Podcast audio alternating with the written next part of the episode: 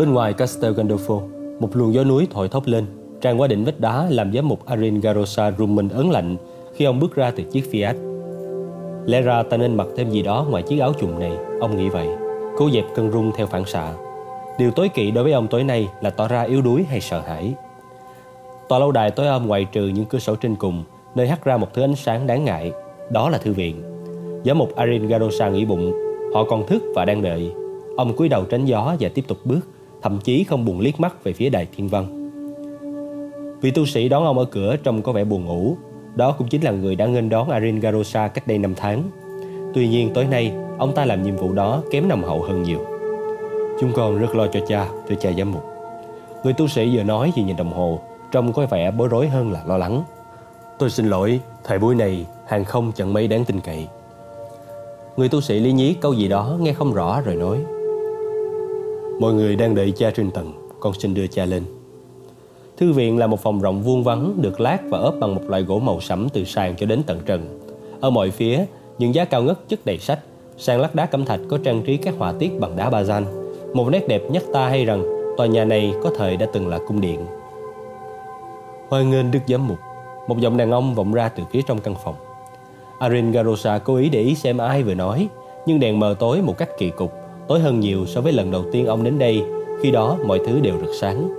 Đêm thức tỉnh hoàn toàn, còn đêm nay, những người này ngồi trong bóng tối, như thể cách nào đó họ cảm thấy xấu hổ vì những điều sắp sửa lộ ra.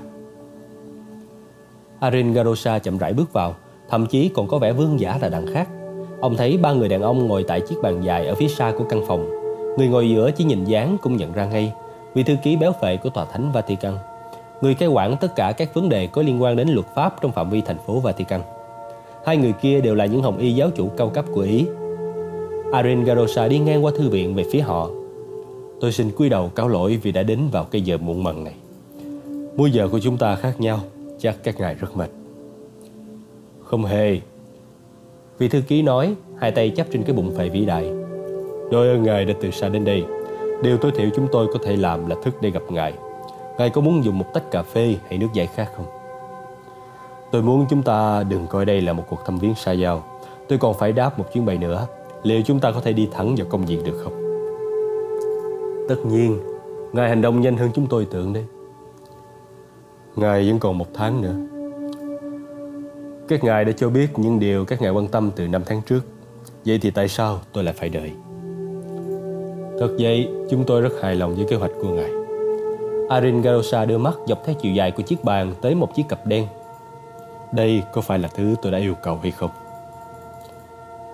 Nó đây, mặc dù tôi phải thừa nhận rằng chúng tôi có phần lo lắng vì yêu cầu đó. Nó có vẻ khá nguy hiểm. Một trong số các vị hồng y giáo chủ nói nốt. Ngài có chắc là chúng tôi không thể chuyển ngân cho ngài tới một địa điểm nào đó sao? Khoản tiền này thật là quá lớn. Tự do là đắt giá. Tôi không hề lo ngại gì cho sự an toàn của chính mình. Chúa luôn ở bên tôi. Các vị chủ nhân thực sự có vẻ nghi ngờ. Số tiền này đúng như tôi đã yêu cầu chứ? Người thư ký gật đầu. Đó là những trái phiếu có mệnh giá cao rút từ ngân hàng Vatican có thể chuyển thành tiền mặt ở bất cứ nơi nào trên thế giới. Arin Garosa bước về phía cuối bàn và mở chiếc cặp. Bên trong là hai tập giấy trái phiếu, mỗi tờ đều in hình con dấu của Vatican và chữ Potato, khiến cho tờ trái phiếu có thể giải ngân cho bất kỳ ai mang nó. Người thư ký có vẻ căng thẳng. Tôi phải nói với ngài thưa Đức Giám Mục, tất cả chúng tôi sẽ cảm thấy đỡ lo hơn nếu như khoản này ở dạng tiền mặt. Nếu bằng tiền mặt thì làm sao ta có thể nhấc nổi? Trái phiếu cũng có thể sử dụng như tiền mặt. Chính ngài đã nói với tôi như vậy mà. Các vị hồng y giáo chủ nhìn nhau ngại ngùng và cuối cùng một người lên tiếng. Phải, nhưng những tờ trái phiếu này đều có thể truy xuất xứ trực tiếp về Vatican. Arin Garosa cười thầm. Đó đích thị là lý do khiến thầy giáo đã gợi ý cho ông nên nhận tiền dưới dạng trái phiếu của ngân hàng Vatican. Điều đó coi như bảo hiểm. Tất cả chúng ta giờ đây là cùng hội, cùng thuyền. Đây là một cuộc giao dịch hoàn toàn hợp pháp. Obasde là một giám mục đoàn riêng của thành phố Vatican và Đức Giáo Hoàng có thể giải ngân được bất cứ lúc nào mà Ngài thấy thích hợp. Ở đây hoàn toàn không hề có gì phạm pháp cả. Đúng vậy, nhưng mà chúng tôi không hề biết Ngài định làm gì với khoản tiền này. Và nếu như nó bị sử dụng bất hợp pháp thì sao những gì các ngài yêu cầu ở tôi, Thì việc tôi làm gì với khoản tiền này Không can hệ gì đến ngài cả. Sự im lặng kéo dài. Họ biết là ta có lý, Arin Garosa nghĩ thầm. Tôi đoán bây giờ chắc các ngài có thứ gì đó cho tôi ký vào chứ. Tất cả bật dậy Sốt sắng đẩy tờ giấy về phía giám mục. Như thể họ muốn ông cuốn xéo cho mau. Arin Garosa đưa mắt nhìn tờ giấy trước mặt mình Có đóng truyện của giáo hoàng. Bản này hợp với các bản mà các ngài đã gửi cho tôi chứ. Chính xác. Arin Garosa ngạc nhiên Thấy mình chẳng mấy xúc động khi ký vào văn bản đó Nhưng hình như ba người kia thì lại thở phào nhẹ nhõm. Cảm ơn ngài giám mục Công lao của ngài đối với giáo hội sẽ không bao giờ bị lãng quên. Arin Garosa nhấc chiếc cặp lên Cảm nhận rõ triển vọng tốt đẹp cũng như uy quyền trong sức nặng của nó trong khoảnh khắc bốn người nhìn nhau như thể họ còn điều gì muốn nói Xong có lẽ chẳng còn gì để nói. Arin Garosa quay người và đi về phía cửa. Ngài giám mục.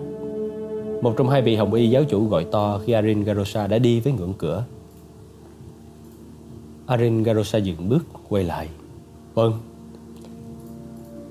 Ngài sẽ đi đâu từ đây? Arin Garosa cảm thấy câu hỏi này thuộc lĩnh vực tâm linh hơn là địa lý. Nhưng ông không mảy may có ý định bàn về đạo lý trong giờ phút này Đến Paris Ông đáp rồi bước ra khỏi cửa Ngân hàng ký thác Zurich là một ngân hàng restaurant phục vụ 24 trên 24 giờ, đem lại cho khách hàng các loạt đầy đủ các dịch vụ nặc danh hiện đại theo truyền thống tài khoản đánh số của Thụy Sĩ. Trong những năm gần đây, bằng việc duy trì các trụ sở Zurich, Kuala Lumpur, New York và Paris, ngân hàng đã mở rộng các dịch vụ của mình nhằm sử dụng các mã thông tin từ máy tính mang tính chất nặc danh và cả đĩa sao lưu số hóa cũng nặc danh. Nguyên tắc hoạt động chủ yếu của ngân hàng vẫn là cách phục vụ cổ nhất và đơn giản nhất, bảo đảm đặt danh, Dịch vụ mù gọi cách khác là những hợp ký thác an toàn đặt danh. Khách hàng muốn cất giữ bất cứ thứ gì, từ giấy chứng nhận mua cổ phiếu cho đến những bức họa đáng giá, đều có thể ký thác đặt danh tài sản của họ thông qua một loạt những phương tiện công nghệ cao đảm bảo bí mật riêng tư, có thể rút về bất kỳ lúc nào, cũng theo phương thức hoàn toàn đặt danh. Khi Sophie dừng chiếc taxi trước nơi họ định đến, Landon đưa mắt quan sát lối kiến trúc cứng nhắc của tòa nhà và cảm thấy ngân hàng ký thác Zurich là một hãng chẳng mấy có khiếu hài hước. Tòa nhà là một khối chữ nhật kín mít không có lấy một ô cửa sổ, như thể đúc toàn bằng thép xỉn. Từ một viên gạch kim loại khổng lồ, tòa nhà nằm thụt lùi khỏi mặt đường với một chiếc chữ thập vuông nhánh bằng đèn neon cao 5 mét tỏa sáng rực rỡ khắp mặt tiền. Danh tiếng của Thụy Sĩ về tôn trọng bí mật trong lĩnh vực ngân hàng đã khiến ngành này trở thành một trong số những hoạt động xuất khẩu mang lại lợi nhuận nhiều nhất cho quốc gia này. Những cơ sở như thế này đã thành đầu đề tranh cãi trong cộng đồng nghệ thuật vì chúng cung cấp một nơi lý tưởng cho bọn trộm nghệ thuật cất giấu đồ ăn cắp trong hàng năm trời nếu cần thiết, cho tới khi sự xôn xao lắng đi. Hàng ký thác được bảo vệ an toàn, tránh khỏi sự điều tra của cảnh sát do những điều luật bảo vệ sự riêng tư cá nhân. Chúng gắn với tài khoản đánh số chứ không phải tên của người gửi, nên những tên trộm có thể ngủ yên khi biết chắc rằng của cải ăn trộm vẫn an toàn mà cảnh sát không bao giờ truy ra chúng. Sophie dừng xe lại tại chiếc cổng bề thế chắn ngang đường lái xe vào ngân hàng. Một đoạn dốc lát xi măng đi xuống dưới tòa nhà. Một chiếc camera phía trên chia thẳng vào họ. La đình có cảm giác chiếc này là thật chứ không để làm cảnh như ở lua. Sophie hạ kính cửa xe xuống và quan sát cái bục điện tử về mé bên tay lái. Đó là một màn hình tinh thể lỏng, có nhưng lời chỉ dẫn được viết bằng 7 thứ tiếng. Trên đầu danh sách là tiếng Anh. Sophie rút từ túi áo ra chiếc chìa khóa vàng, rồi hướng sự chú ý trở lại chiếc bục. Bên dưới màn hình là một ổ có hình tam giác. Linh tính bao với tôi là sẽ dựa khích đó. Landon nói. Sophie tra chiếc chìa khóa vào ổ từ từ ấn cho tới khi cái thân hình chìa trụ của tam giác rút hết vào trong. Rõ ràng chìa này không cần xoay. Lập tức cánh cổng bắt đầu mở ra. Sophie nhả phanh chân rồi cho xe trôi xuống tới một cái cổng kèm theo bục thứ hai. Phía sau cô, cổng đầu tiên đóng sập, nhốt họ lại như một con thuyền mắc cạn. Laden ghét cái cảm giác bị bó hẹp này. Hy vọng rằng cổng thứ hai này cũng mở nhanh như thế.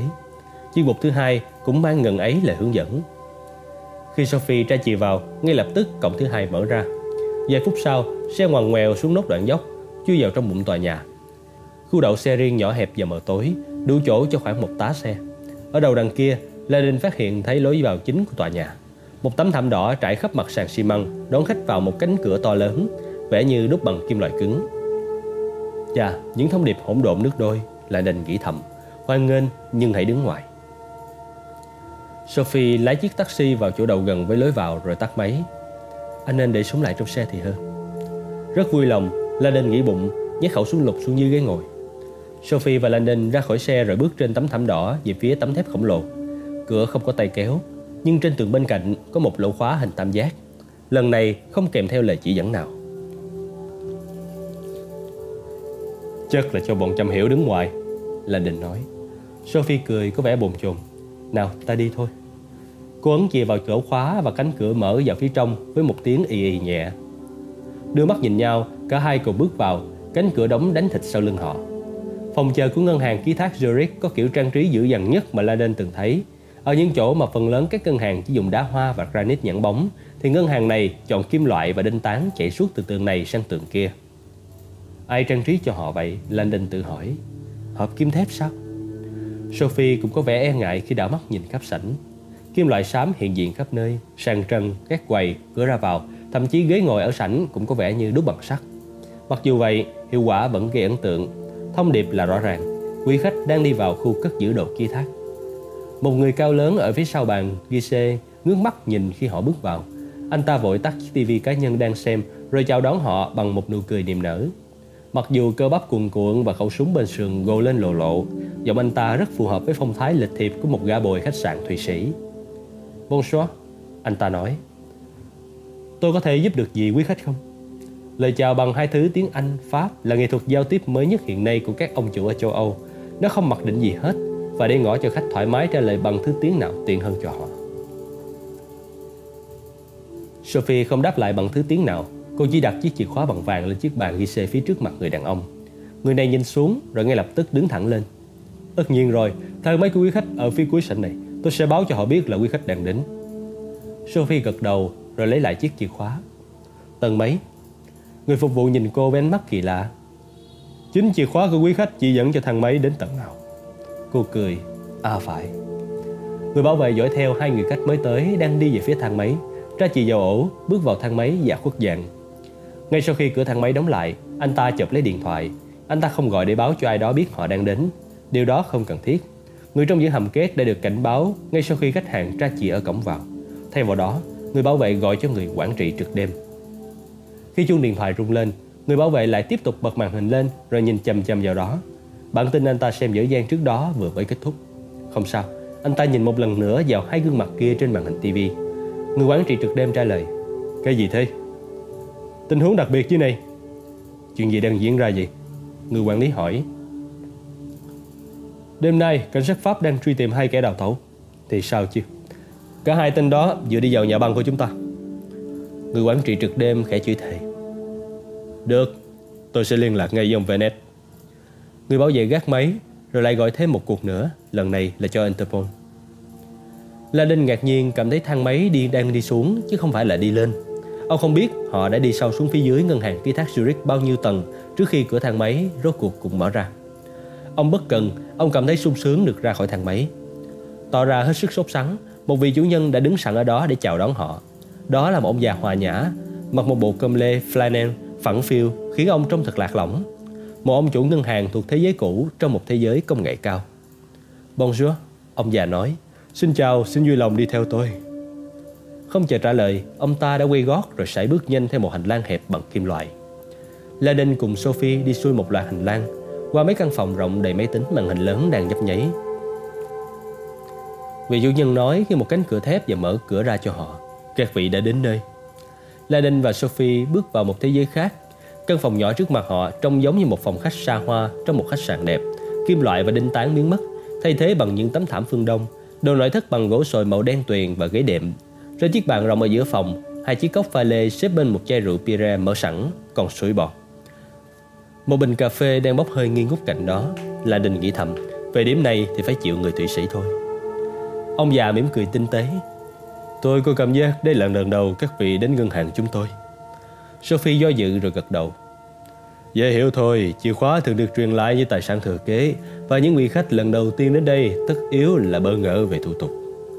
Ông chỉ về phía bàn để đồ uống. Căn phòng này là của quý khách, Chừng nào quý khách cần dùng. Ngài nói chìa khóa đôi khi là vật thừa kế. Sophie hỏi lại. Thật vậy, chiếc chìa khóa là của quý khách, Giống như một tài khoản đánh số của Thụy Sĩ.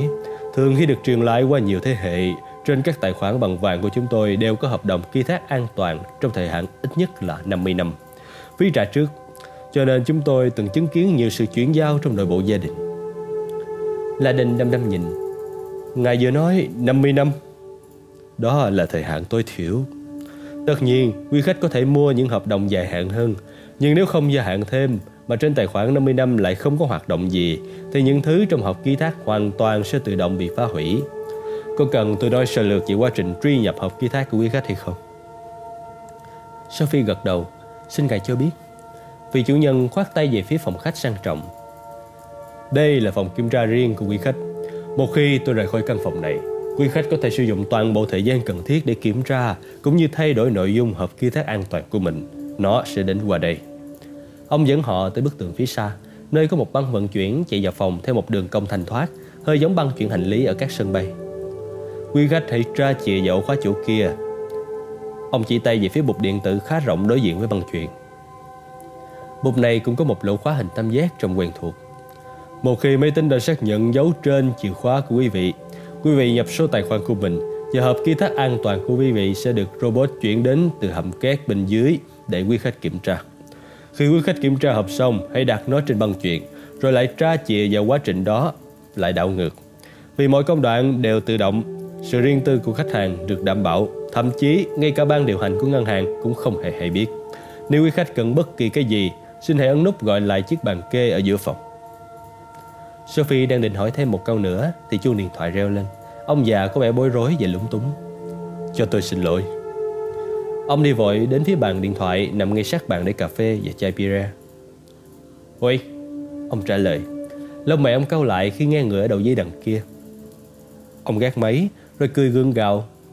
Ờ, rất tiếc tôi phải để quý khách ở lại đây. Xin quý khách cứ tự nhiên như ở nhà. Ông nhanh chóng đi về phía cửa. Xin lỗi ngài, ngài có thể làm rõ một vài điều trước khi đi được không? Ngài vừa nhắc chúng tôi nhập số vào khóa. Sophie gọi to. Ông dừng lại ở cửa, vẻ mặt tái nhợt. À, tất nhiên rồi. Như hầu hết các ngân hàng Thụy Sĩ, những chiếc hộp ký thác an toàn của chúng tôi gắn với một con số chứ không phải là một cái tên. Khách hàng có một chìa khóa và một số tài khoản riêng chỉ họ biết mà thôi. Chiếc chìa khóa của quý khách mới chỉ là một nửa phần nhận dạng của quý khách mà thôi. Nửa kia là số tài khoản của quý khách. Bằng không, nếu quý khách đánh mất chìa khóa, thì bất kỳ ai nhặt được cũng có thể sử dụng nó.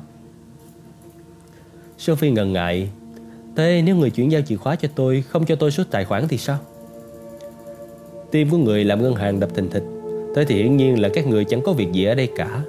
Ông mỉm cười bình thản. Tôi sẽ yêu cầu một người giúp quý khách. Anh ta sẽ đến ngay bây giờ thôi. Rời khỏi căn phòng, Ông đóng cửa lại sau lưng. Bấm một chiếc khóa lớn, nhốt hai người khách ở bên trong. Đầu đằng kia thành phố Colette đang đứng trong ga phía bắc Thì điện thoại của anh ta đổ chuông. Người gọi là Fache Interpol đã nhận được một tin báo. Quên chuyến tàu ấy đi. Laden và Sophie dựa vào chi nhánh ngân hàng kia thác Zurich tại Paris. Tôi muốn quân của anh đến đó ngay lập tức. Đã có manh mối gì về điều Sanye muốn truyền đạt cho Neville và Robert London chưa ạ? À? Dòng Fache lạnh lùng. Nếu anh tóm cổ được họ trong quỹ collect Tôi sẽ đích thân hỏi họ. Số 24 Fohaxo Ngay bây giờ thưa đại quý.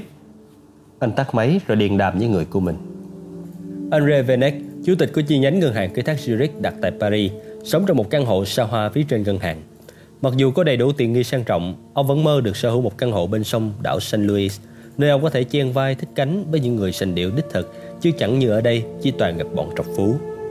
Venet tự nhủ, khi nào về hưu, mình sẽ chất đầy hầm rượu vang toàn bọc đồ quý hiếm. Trang trí salon bằng một bức Fragonard và có lẽ là bức Boucher. Và suốt ngày mình sẽ săn lùng đồ cổ và sách quý hiếm ở Cartier Latin. Đêm nay, Venice mới chỉ thức giấc được có 6 phút rưỡi Mặc dù vậy, khi ông hối hả đi qua hành lang ngầm của ngân hàng, trông như ông vừa được người thợ may và húi tóc riêng điểm tô cho một vẻ hoài bóng bẩy. Chính tề trong bộ cơm lê lụa, Venice xịt một ít nước thơm vào miệng, thắt chặt cà vạt lại rồi mới bước ra ngoài. Không hề lạ lẫm với việc bị đánh thức giữa đêm khuya để phục vụ những khách hàng quốc tế đến từ những vùng có múi giờ khác nhau. Venice đã tạo cho mình thói quen ngủ theo cách những chiến binh Maasai, một bộ lạc châu Phi nổi tiếng với khả năng chỉ trong vòng vài ba giây đã có thể từ giấc ngủ say sưa nhất chuyển sang tư thế sẵn sàng chiến đấu. Sẵn sàng chiến đấu, Venice nghĩ thầm, sợ rằng sự ví von ấy có thể ứng vào đêm nay một cách bạo liệt lạ thường. Sự hiện diện của một khách hàng có chiếc chìa khóa vàng bao giờ cũng đòi hỏi sự quan tâm nhiều hơn thường nhật. Nhưng người khách hàng mang chiếc chìa khóa vàng này lại đang bị cảnh sát tư pháp truy nã thì càng là vấn đề cực kỳ tế nhị. Ngân hàng này đã có đủ những cuộc chiến chống lại việc thực thi luật pháp để bảo vệ quyền bí mật riêng tư của khách hàng mà không có bằng chứng rằng một số trong bọn họ là những tên tội phạm. 5 phút thôi, Mình cần hai kẻ đó ra khỏi ngân hàng trước khi cảnh sát đến. Nếu ông hành động nhanh chóng thì có thể khéo léo tránh được thảm họa sắp xảy ra. Venice có thể nói với cảnh sát rằng quả thật những tên đào tàu ấy có vào ngân hàng như đã báo cáo, nhưng vì chúng không phải là khách hàng của họ và không có số tài khoản nên đã bị khước từ. Giả như gã bảo vệ chết tiệt kia đừng gọi cho Interpol thì đỡ biết mấy. Rõ ràng kính đáo không nằm trong vốn từ của người bảo vệ được trả lương 15 euro một giờ này.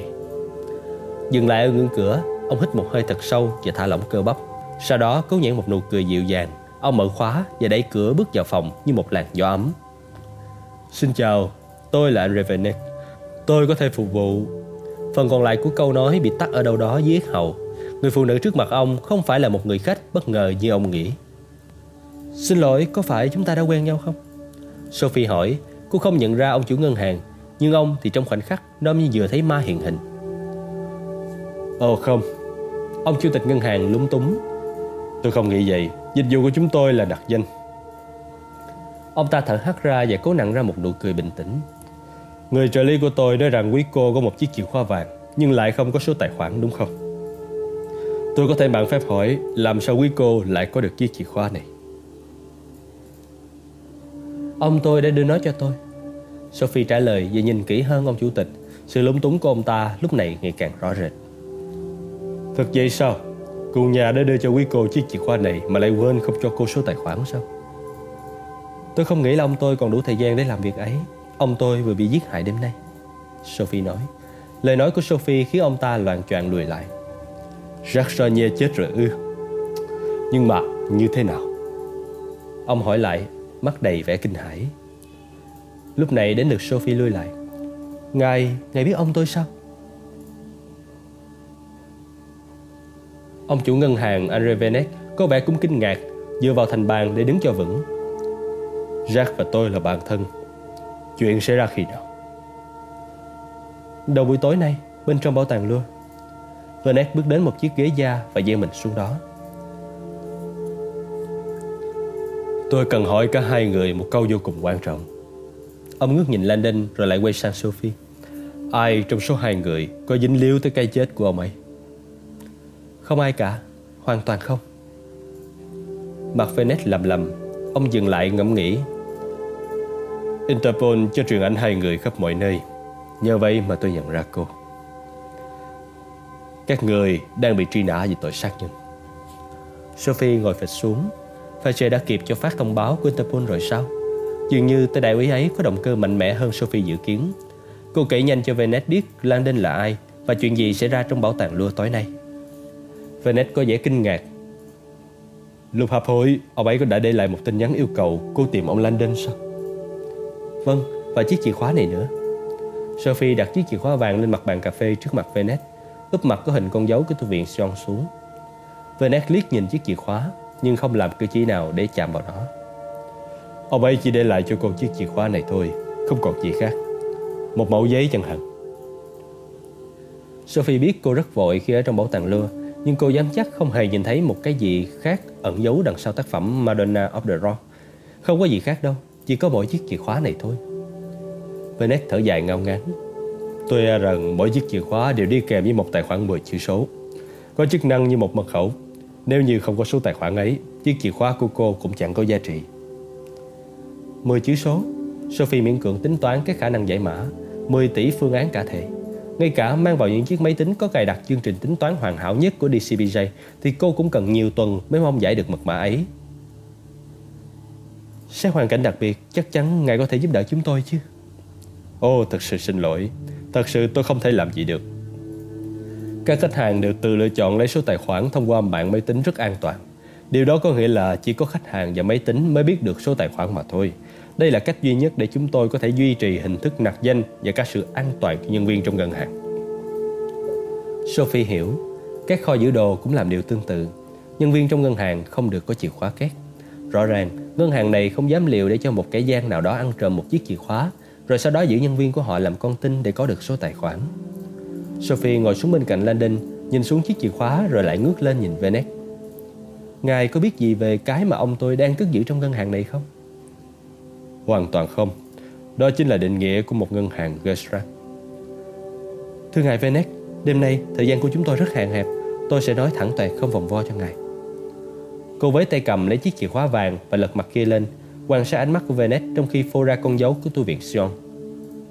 Dấu hiệu này trên chiếc chìa khóa có ý nghĩa gì đối với ngài hay không? Venet liếc nhìn con dấu có in hình bông hoa la kèn mà không hề có phản ứng gì. Không, nhưng nhiều khách hàng của chúng tôi cũng cho khắc nổi logo hãng của mình hoặc những chữ cái đầu tiên lên chìa khóa của mình. Sophie thở dài, mắt vẫn quan sát ông chủ tịch rất kỹ. Con dấu này là biểu tượng của một hội kính được gọi là tu viện Sion. Vernet vẫn không có phản ứng gì.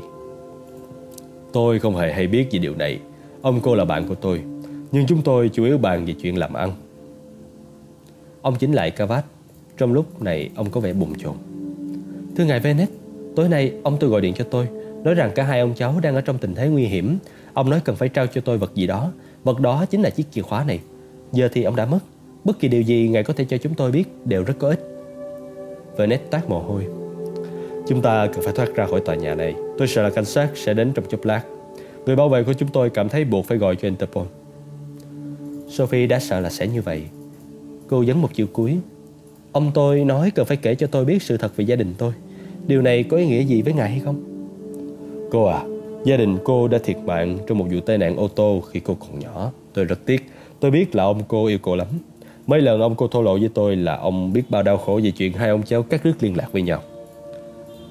Sophie không biết nên trả lời ra sao. La Đinh chợt hỏi. Liệu tài khoản ấy có liên quan gì đến Sanrian hay không? Vanet nhìn Landon ngỡ ngàng. Tôi không biết đó là cái gì. Đúng lúc đó điện thoại di động của Vanet rao. Ông giật nó ra khỏi thắt lưng. Ông nghe một lúc, mặt lộ vẻ ngạc nhiên và càng lúc càng lo lắng. Ông chỉ thề, chỉ dẫn ngắn gọn vài lời bằng tiếng Pháp và nói ông sẽ có mặt ở sảnh sau một phút nữa. Cúp điện thoại, ông quay về phía Sophie. Cảnh sát phản ứng mau lẹ hơn thường lệ nhiều. Trong lúc chúng ta nói chuyện, họ đã sắp đến rồi. Sophie không hề có ý định rời khỏi ngân hàng với đôi bàn tay trắng.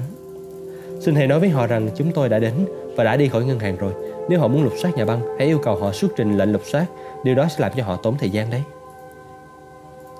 Nghe này, Jack là bạn tôi, những ngân hàng chúng tôi chẳng cần loại tin trên báo chí kiểu này. Vì hai lý do đó, tôi không có ý định để cho cuộc bắt giữ này diễn ra trên địa phận của tôi. Hãy cho tôi một phút và tôi sẽ lo liệu xem có thể làm gì để giúp các bạn rời khỏi đây mà không bị phát hiện. Ngoài ra, tôi cũng không thể bị liên can. Cứ ở đây, tôi sẽ dàn xếp ổn thỏa rồi quay lại ngay thôi. Ông đứng dậy và vội vã bước ra phía cửa. Tôi chẳng thể làm được gì. Tôi rất tiếc. Sophie nhìn theo một lúc rồi tự hỏi liệu số tài khoản ấy có thể bị vùi giữa một trong vô số thư từ bưu kiện ông cô đã gửi cho cô trong bao năm mà cô đã không hề mở ra. La Đình đột ngột đứng dậy và Sophie cảm thấy một ánh mắt mãn nguyện bất ngờ long lanh trong mắt ông. Robert, anh đang mỉm cười sao? Ông cô đúng là một thiên tài. Anh nói cái gì vậy? Mười con số phải không? Sophie chẳng biết Landon đang nói gì. Số tài khoản, rốt cuộc tôi dám chắc ông ấy có để lại nó cho chúng ta.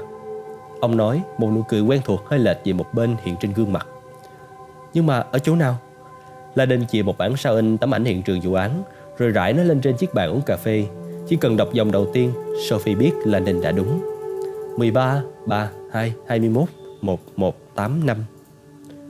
Ôi quỷ hà khắc, ôi thánh yếu đuối.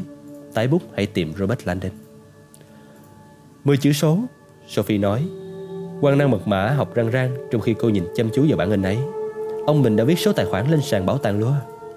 Lần đầu tiên khi Sophie nhìn thấy dãy số Fibonacci lộn xộn trên sàn gỗ, cô đã đoán chừng mục đích duy nhất của nó là gợi ý cho DCBJ gọi các nhân viên giải mã và khiến Sophie tham gia vào.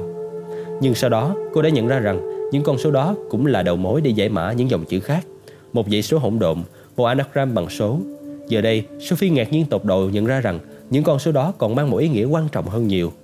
Gần như chắc chắn chúng chính là chìa khóa cuối cùng để mở hộp ký thác an toàn đầy bí ẩn của ông cô. Ông là bậc thầy về trò đặt câu mang ý nghĩa nước đôi. Nói rồi Sophie quay về phía Landon. Ông thích bất kỳ thứ gì có nhiều tầng nghĩa, mật mã trong mật mã. Landon đã tiến về phía chiếc bục điện tử gần băng chuyện. Sophie vừa lấy bản in từ máy tính và đi theo. Bục điện tử có một bàn phím cỡ nhỏ giống như bàn phím của máy rút tiền tự động ATM. Màn hình hiển thị logo chữ thập của ngân hàng. Bên cạnh bàn phím là một lỗ hình tam giác. Sophie lập tức ra chìa vào ổ khóa. Màn hình khởi động tức thì. Số tài khoản, con trỏ chuột nhấp nháy báo đề. 10 chữ số, Sophie đọc số từ bản in do Landon đánh vào màn hình. Khi ông đánh xong chữ cuối cùng, màn hình khởi động lại một tin ngắn viết bằng nhiều thứ tiếng xuất hiện, tiếng Anh ở trên cùng. Chú ý, trước khi đánh phím Enter, xin kiểm tra xem số tài khoản đã chính xác chưa vì sự an toàn của quý khách. Nếu máy tính không công nhận số tài khoản này, hệ thống sẽ tự động đóng. Sophie câu mày, có vẻ như chúng ta chỉ có thể thử một lần mà thôi. Nhưng máy chi trả tự động ATM tiêu chuẩn cho phép người sử dụng thử 3 lần số nhận dạng trước khi thu hồi thẻ ngân hàng của họ. Rõ ràng, đây không phải là máy chi trả tự động thông thường. Số này có vẻ là đúng đấy. La Đình xác nhận rồi cẩn thận kiểm tra những chữ số họ đã đánh so với bản in. Ông chỉ vào phím Enter. Ấn đi. Sophie đưa ngón trỏ về phía bàn phím, nhưng rồi lại ngần ngừ. Một ý nghĩ kỳ lạ chợt đến với cô. Bấm đi, Venice quay trở lại bây giờ. Không được, đây không phải là số tài khoản chính xác đâu. Cô rụt tay lại. Tất nhiên là đúng đó rồi, 10 chữ số đấy thôi, làm sao có thể khác được. Con số này quá ngẫu nhiên. Quá ngẫu nhiên, La Đinh tuyệt đối không đồng ý. Mọi ngân hàng đều khuyên khách hàng lựa chọn số nhận dạng một cách ngẫu nhiên để không ai có thể đoán được chúng. Chắc chắn khách hàng ở đây cũng được khuyên nên chọn lựa số tài khoản một cách ngẫu nhiên. Sophie xóa sạch những gì họ vừa đánh vào và ngước nhìn Landon, cái nhìn đầy tự tin. Nếu cái số tài khoản được yêu cầu là ngẫu nhiên này có thể sắp xếp lại thành dãy số Fibonacci thì thật là quá ư trùng hợp. Landon nhận ra rằng cô có lý. Vừa nãy Sophie đã sắp xếp tài khoản này thành dãy số Fibonacci. Khả năng tốt, xấu là thế nào khiến cô có thể làm điều đó. Sophie lại ấn tay vào bàn phím, nhập một con số khác như thể từ trí nhớ. Hơn nữa, ông tôi vốn thích các ký tự biểu tượng và mật mã. Do đó, có lẽ ông đã lựa chọn số tài khoản mang một ý nghĩa đối với ông, một con số có thể nhớ dễ dàng. Cô đã đánh xong số nhập và mỉm cười ranh mảnh. Một cái gì đó có vẻ ngẫu nhiên nhưng lại không ngẫu nhiên. La Đinh nhìn vào màn hình, số tài khoản 123 581 321. Phải mất một lúc, La Đinh mới nhận ra nhưng khi định vị được thì ông biết là cô đúng. Cấp số Fibonacci 123 581 321 Khi cấp số Fibonacci quyện lại thành một số duy nhất gồm 10 chữ số thì hầu như không thể nhận ra được, dễ nhớ và có vẻ như là ngẫu nhiên. Một mật mã tài tình gồm 10 chữ số mà Sonia không thể quên được. Hơn nữa, nó giải thích một cách hoàn hảo lý do tại sao những con số lộn xộn trên sàn của bảo tàng lua lại có thể sắp xếp lại thành cấp số trứ danh này. Sophie với tay vẫn vào phím Enter trên bàn phím.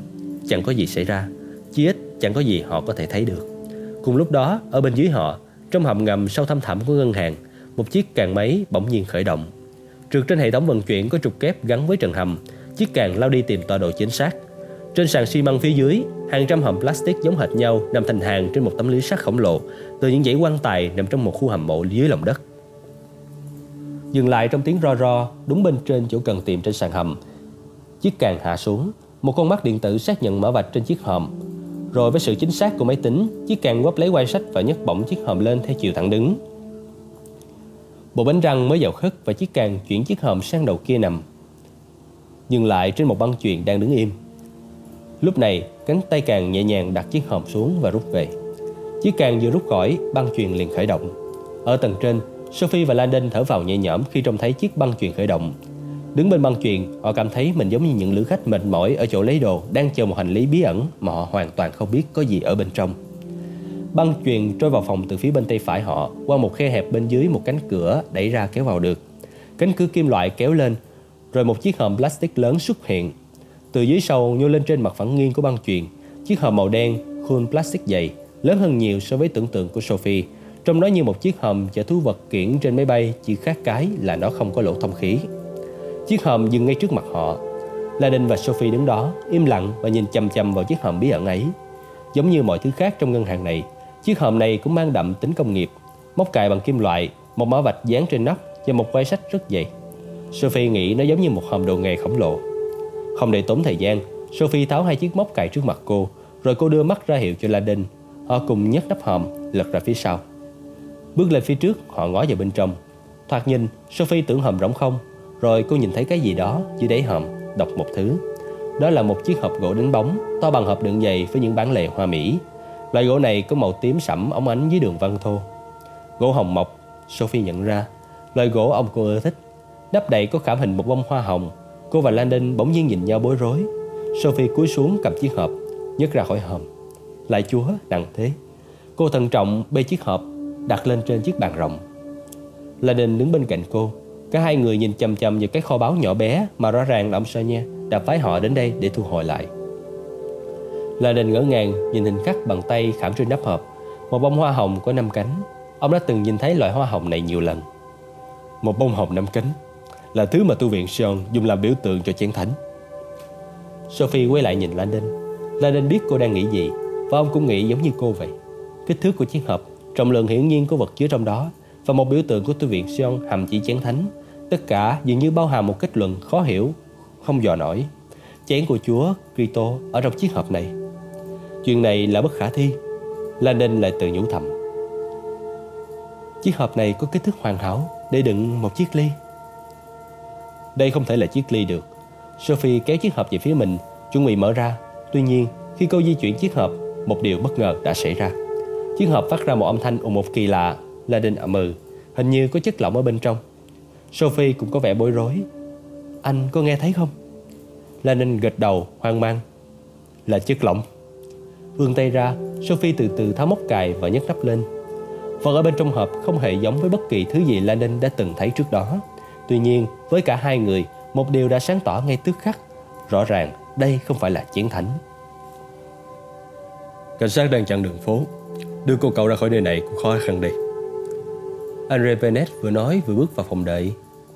Khi đóng cửa lại sau lưng, Bennett nhìn thấy chiếc hòm plastic trên băng chuyền. Ông dừng sững lại. Lạy chúa Họ vào được tài khoản của Sonia rồi sao? Sophie và Landon đang ngồi ở bàn Lùi húi trên một vật gì tự như một hộp gỗ lớn đựng đồ nữ trang. Ngay lập tức, Sophie đẩy nắp hộp lại rồi ngước lên nhìn. Rốt cuộc thì chúng tôi cũng có được số tài khoản. Vernet không nói nên lời. Điều này đã làm thay đổi mọi thứ. Ông kính cẩn rời mắt khỏi chiếc hộp Và cố hình dung ra bước tiếp theo cần tiến hành. Mình phải đưa họ ra khỏi ngân hàng thôi. Nhưng cảnh sát đã chặn các ngã đường Vernet chỉ có thể nghĩ ra một cách duy nhất để làm điều này. Thưa cô Neville, Nếu như cô thoát ra khỏi ngân hàng một cách an toàn, Thì cô sẽ mang thứ này theo Hoặc là gửi trả nó về hầm két trước khi đi chứ? Sophie liếc mắt sang London rồi nhìn Vernet Chúng tôi cần phải mang nó theo. Vernet gật đầu. Được. Vậy thì bất kể vật đó là gì, Tôi cũng khuyên cô nên bọc nó vào áo ngoài khi chúng ta đi qua hành lang. Tôi không muốn bất kỳ ai nhìn thấy nó. Khi Landon cởi áo khoác ra Vernet vội vàng đến chỗ băng chuyện Đóng chiếc hòm, giờ đây đã rỗng không, Rồi đánh vào máy tính vài lệnh đơn giản. Băng chuyền bắt đầu khởi động, Đưa chiếc hòm plastic xuống hầm két, Rút chìa khóa ra khỏi ổ, Ông trao cho Sophie. Xin mời cô đi theo lối này, Khẩn trương. Khi tới chỗ bãi đổ xe ở phía sau Vernet có thể thấy ánh đèn pha của cảnh sát rọi xuyên xuống cả ga dưới đất. Ông cau mày. Có thể họ chặn cả đoạn dốc vào ngân hàng, Liệu mình có thật sự dở chiêu này hay không? Ông toát mồ hôi. Vernet ra hiệu về phía một trong những xe tải nhỏ bọc thép của ngân hàng. Cũng là một khâu khác trong dịch vụ của ngân hàng ký thác Zurich. Chưa giờ thùng chứa hàng đi, Tôi sẽ quay lại ngay. Ông vừa nói vừa nâng cánh cửa sau to đùng và chỉ vào khoang bằng thép sáng loáng. Trong khi Sophie và Landon leo vào Vernet hối hả băng qua bến chất hàng tới phòng người đốc công, Lẻn vào, lấy chùm chìa khóa của chiếc xe tải Và tìm thấy một chiếc áo đồng phục và mũ tài xế. Ông cởi áo veston cùng cà vạt của mình ra, Rồi mặc bộ đồng phục tài xế vào. Suy đi tính lại Ông đeo luôn cả bao súng lục dưới bộ đồng phục. Trên đường trở ra Ông vừa lấy khẩu súng lục của người tài xế trên giá Nạp đạn và ấn nó vào bao Rồi cài khuy áo. Quay trở lại chiếc xe tải Vernet kéo sụp chiếc mũ xuống. Ngó nhìn Sophie và Landon đang đứng trong khoang chứa đồ trống không. Hai vị sẽ cần đèn sáng. Tốt hơn là hai vị hãy ngồi xuống. Đừng nói một lời nào trên đường ra cổng đấy. Vernet nói Và với tay vào trong bấm công tắc điện trên thành khoang Để bật chiếc bóng đèn trơ trọi trên trần xe Sophie và Landon ngồi bệt xuống sàn xe bằng kim loại. Landon ôm khư khư giật báu Bọc trong chiếc áo khoác bằng vải tuyết. Đóng chiếc cửa nặng trịch lại Vernet nhốt hai người ở bên trong khoang chứa hàng Rồi ngồi vào sau tay lái và rầu ga khởi động máy. Khi chiếc xe tải bọc thép Iat leo lên đầu dốc Vernet cảm thấy mồ hôi đầm đìa bên dưới chiếc mũ tài xế. Ông nhìn thấy phía trước có nhiều đèn của cảnh sát hơn cả tưởng tượng. Khi chiếc xe tải leo đến đỉnh dốc, cổng bên trong mở ra cho chiếc xe đi qua. Vernet lái xe tiến lên và đợi cho tới khi cổng khép lại đằng sau mình, rồi mới đi tiếp và khởi động mấy cảm biến tiếp theo. Chiếc cổng thứ hai mở ra và lối thoát phải gọi. Ngoài trừ xe của cảnh sát vẫn chặn ở trên đỉnh dốc. Vernet thấm mồ hôi trắng rồi lái xe tiến về phía trước. Một sĩ quan cảnh sát cao lêu đêu bước ra và vẫy tay ra hiệu cho ông dừng xe cách rào chắn vài mét. Bốn xe của tuần tra đổ ở phía trước Vernet dừng xe, Kéo chiếc mũ tài xế sụp xuống thấp hơn nữa Ông cố cư xử cục cằn tới mức Mà sự giáo dưỡng văn hóa ông đã được hưởng cho phép Không nhúc nhích một ly khỏi đằng sau tay lái Ông mở cửa xe và nhìn xuống viên cảnh sát Có vẻ mặt nghiêm nghị và vàng bụng Có chuyện gì xảy ra đây? Vernet hỏi giọng thô lỗ. Tôi là Gerald Collect Viên cảnh sát trả lời. Có cái gì trong này? Anh ta chỉ vào thùng chứa hàng. Tôi biết đến đâu được. Venet trả lời bằng thư tiếng Pháp sống sượng. Tôi chỉ là một thằng tài xế hoàng. Colette có vẻ không hề lung lạc. Chúng tôi đang truy lùng hai tên tội phạm. Venet cười lớn Tê thì các ông đến đúng chỗ rồi đấy. Một vài thằng cha và tôi lái xe cho nhiều tiền lắm, Nhất định chúng phải là tội phạm. Tay cảnh sát giơ một tấm ảnh hộ chiếu của Robert Landon. Người đàn ông này tối nay có đến ngân hàng các ông không? Venet nhún vai. Mù tịch Tôi chỉ làm ở bến bốc đỡ. Họ đâu có để tôi đến gần khách hàng. Ông cần vào trong kia hỏi thường trực ấy. Ngân hàng yêu cầu xuất trình lệnh khám xét thì mới được vào đó. Cái bọn hành chính ấy mà, Chỉ cản trở người ta thôi. Mở cửa xe của ông ra. Colette chỉ về phía thùng chứa hàng. Venet chăm chăm nhìn viên cảnh sát Rồi dặn ra một tiếng cười rất chướng tai. Mở cửa ra hả? Thế ông nghĩ là tôi có chìa khóa sao? Ông nghĩ họ tin tưởng tôi đến vậy hả? Ông nên biết đến động lương cò mà họ trả cho tôi chứ. Viên cảnh sát nghe đầu ngờ vực ra mặt. Ông vừa nói không có chìa khóa cho chính chiếc xe của mình hay sao? Venet lắc đầu. Tôi không có chìa khóa mở thùng chứa hàng. Chỉ có chìa khóa động khởi động xe mà thôi những xe tải này do đốc công khóa ngay tại bến bốc đỡ. Rồi xe cứ phải nằm tại bến Trong khi một người mang chìa khóa thùng chứa hàng đến điểm nhận hàng. Một khi có điện thoại báo là chìa đã đến tay người nhận rồi, Chúng tôi mới được phép xuất phát. Không được sớm hơn một giây. Tôi chẳng bao giờ biết mình đang chở cái của nợ gì đâu. Thế xe này bị khóa thùng hàng lúc nào? Chắc cũng phải đến hàng tiếng đồng hồ trước đây rồi. Đêm nay tôi phải lái đến Centurion. Chìa khóa thùng hàng thì đã ở đó rồi đó. Viên cảnh sát không phản ứng gì.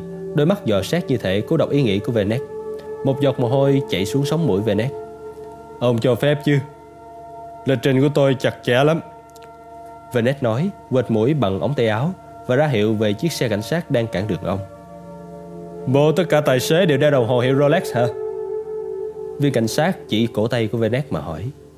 Venet liếc xuống và nhìn thấy chiếc dây sáng lấp lánh của chiếc đồng hồ đắt tiền ló ra từ dưới ống tay áo. Shit, cái cục trước này á hả? Tôi mua nó 20 euro từ một gã bán rong người Đài Loan ở Saint-Germain. Ông thích thì đưa đây 40 euro tôi để lại cho. Viên cảnh sát dừng việc tra xét và cuối cùng đứng dẹp sang một bên. Rồi cảm ơn, chúc thượng lộ bình an. Venet nín thở cho đến khi chiếc xe tải đi xuống con phố được chừng 50 mét. Giờ đây ông phải đối mặt với một vấn đề khác. Món hàng ông đang chở. Mình sẽ đưa họ đi đâu? Silas nằm ốp sắp trên tấm vải bạc trong phòng riêng, phơi lưng ra không khí cho máu từ những vết quất vón cục lại. Đêm nay khổ hình lần thứ hai khiến hắn chóng mặt và yếu lả. Hắn còn phải tháo chiếc dây lưng hành sát và hắn có thể cảm thấy máu đang rỉ xuống mé trong bắp đùi. Tuy nhiên, hắn không có lý do chính đáng để tháo chiếc đai lưng ra. Mình đã không hoàn thành nghĩa vụ với nhà thờ. Tồi tệ hơn, mình còn phụ lòng giám mục nữa. Đêm nay lẽ ra là đêm cứu rỗi của giám mục Arin Garosa. Năm tháng trước đây, giám mục trở về từ một cuộc gặp mặt tại Đại Thiên Văn Vatican. Ông biết được điều gì đó khiến ông thay đổi sâu sắc, buồn rũ trong nhiều tuần liền. Giám mục Arin Garosa cuối cùng đã quyết định chia sẻ tin tức cho Silas. Nhưng điều này là bất khả, con không thể chấp nhận điều này được. Silas gào ầm lên. Đó là sự thật, không thể tưởng tượng được. Nhưng chuyện này là sự thật, chỉ trong vòng 6 tháng nữa mà thôi. Lời nói của vị giám mục khiến Silas hoảng sợ. Hắn cầu nguyện xin được giải thoát. Thậm chí trong những ngày tâm tối ấy, đức tin của hắn vào Chúa cũng như vào đạo chưa bao giờ lung lay. Chỉ một tháng sau, mây mù bỗng tan một cách kỳ diệu và ánh sáng của khả năng thành công bừng lên chói lọi. Giám mục gọi điều đó là sự can thiệp thần thánh. Lần đầu tiên, giám mục lại có vẻ tràn trề hy vọng. Silas này, Chúa đã ban tặng cho chúng ta cơ hội để bảo vệ đạo. Cuộc chiến của chúng ta, cũng như mọi cuộc chiến khác, sẽ đòi hỏi hy sinh. Con sẽ là một người lính của Chúa chứ. Silas quỳ xuống trước mặt giám mục Arin Garosa, người đã ban cho hắn một cuộc sống mới và nói Con là con chiên của Chúa, hãy dẫn dắt con như lời trái tim cha mách bảo. Khi Arin Garosa mô tả cơ hội đã tự đến như thế nào, Silas biết rằng đó chỉ có thể là do bàn tay của Chúa. Ôi số phận nhiệm màu. Giám mục Arin Garosa sắp xếp cho Silas tiếp xúc với người đề ra kế hoạch, một người tự xưng là thầy giáo. Mặc dù thầy giáo và Silas chưa từng mặt đối mặt, mỗi lần họ nói chuyện điện thoại với nhau, Silas đều kính nể cả sự uyên thâm trong đức tin của thầy giáo lẫn phạm vi quyền năng rộng lớn của ông. Dường như thầy giáo biết tất cả mọi điều, là một người có tai mắt ở khắp mọi nơi. Làm thế nào mà thầy giáo lại có thể thu thập được thông tin của mình thì Silas cũng không biết.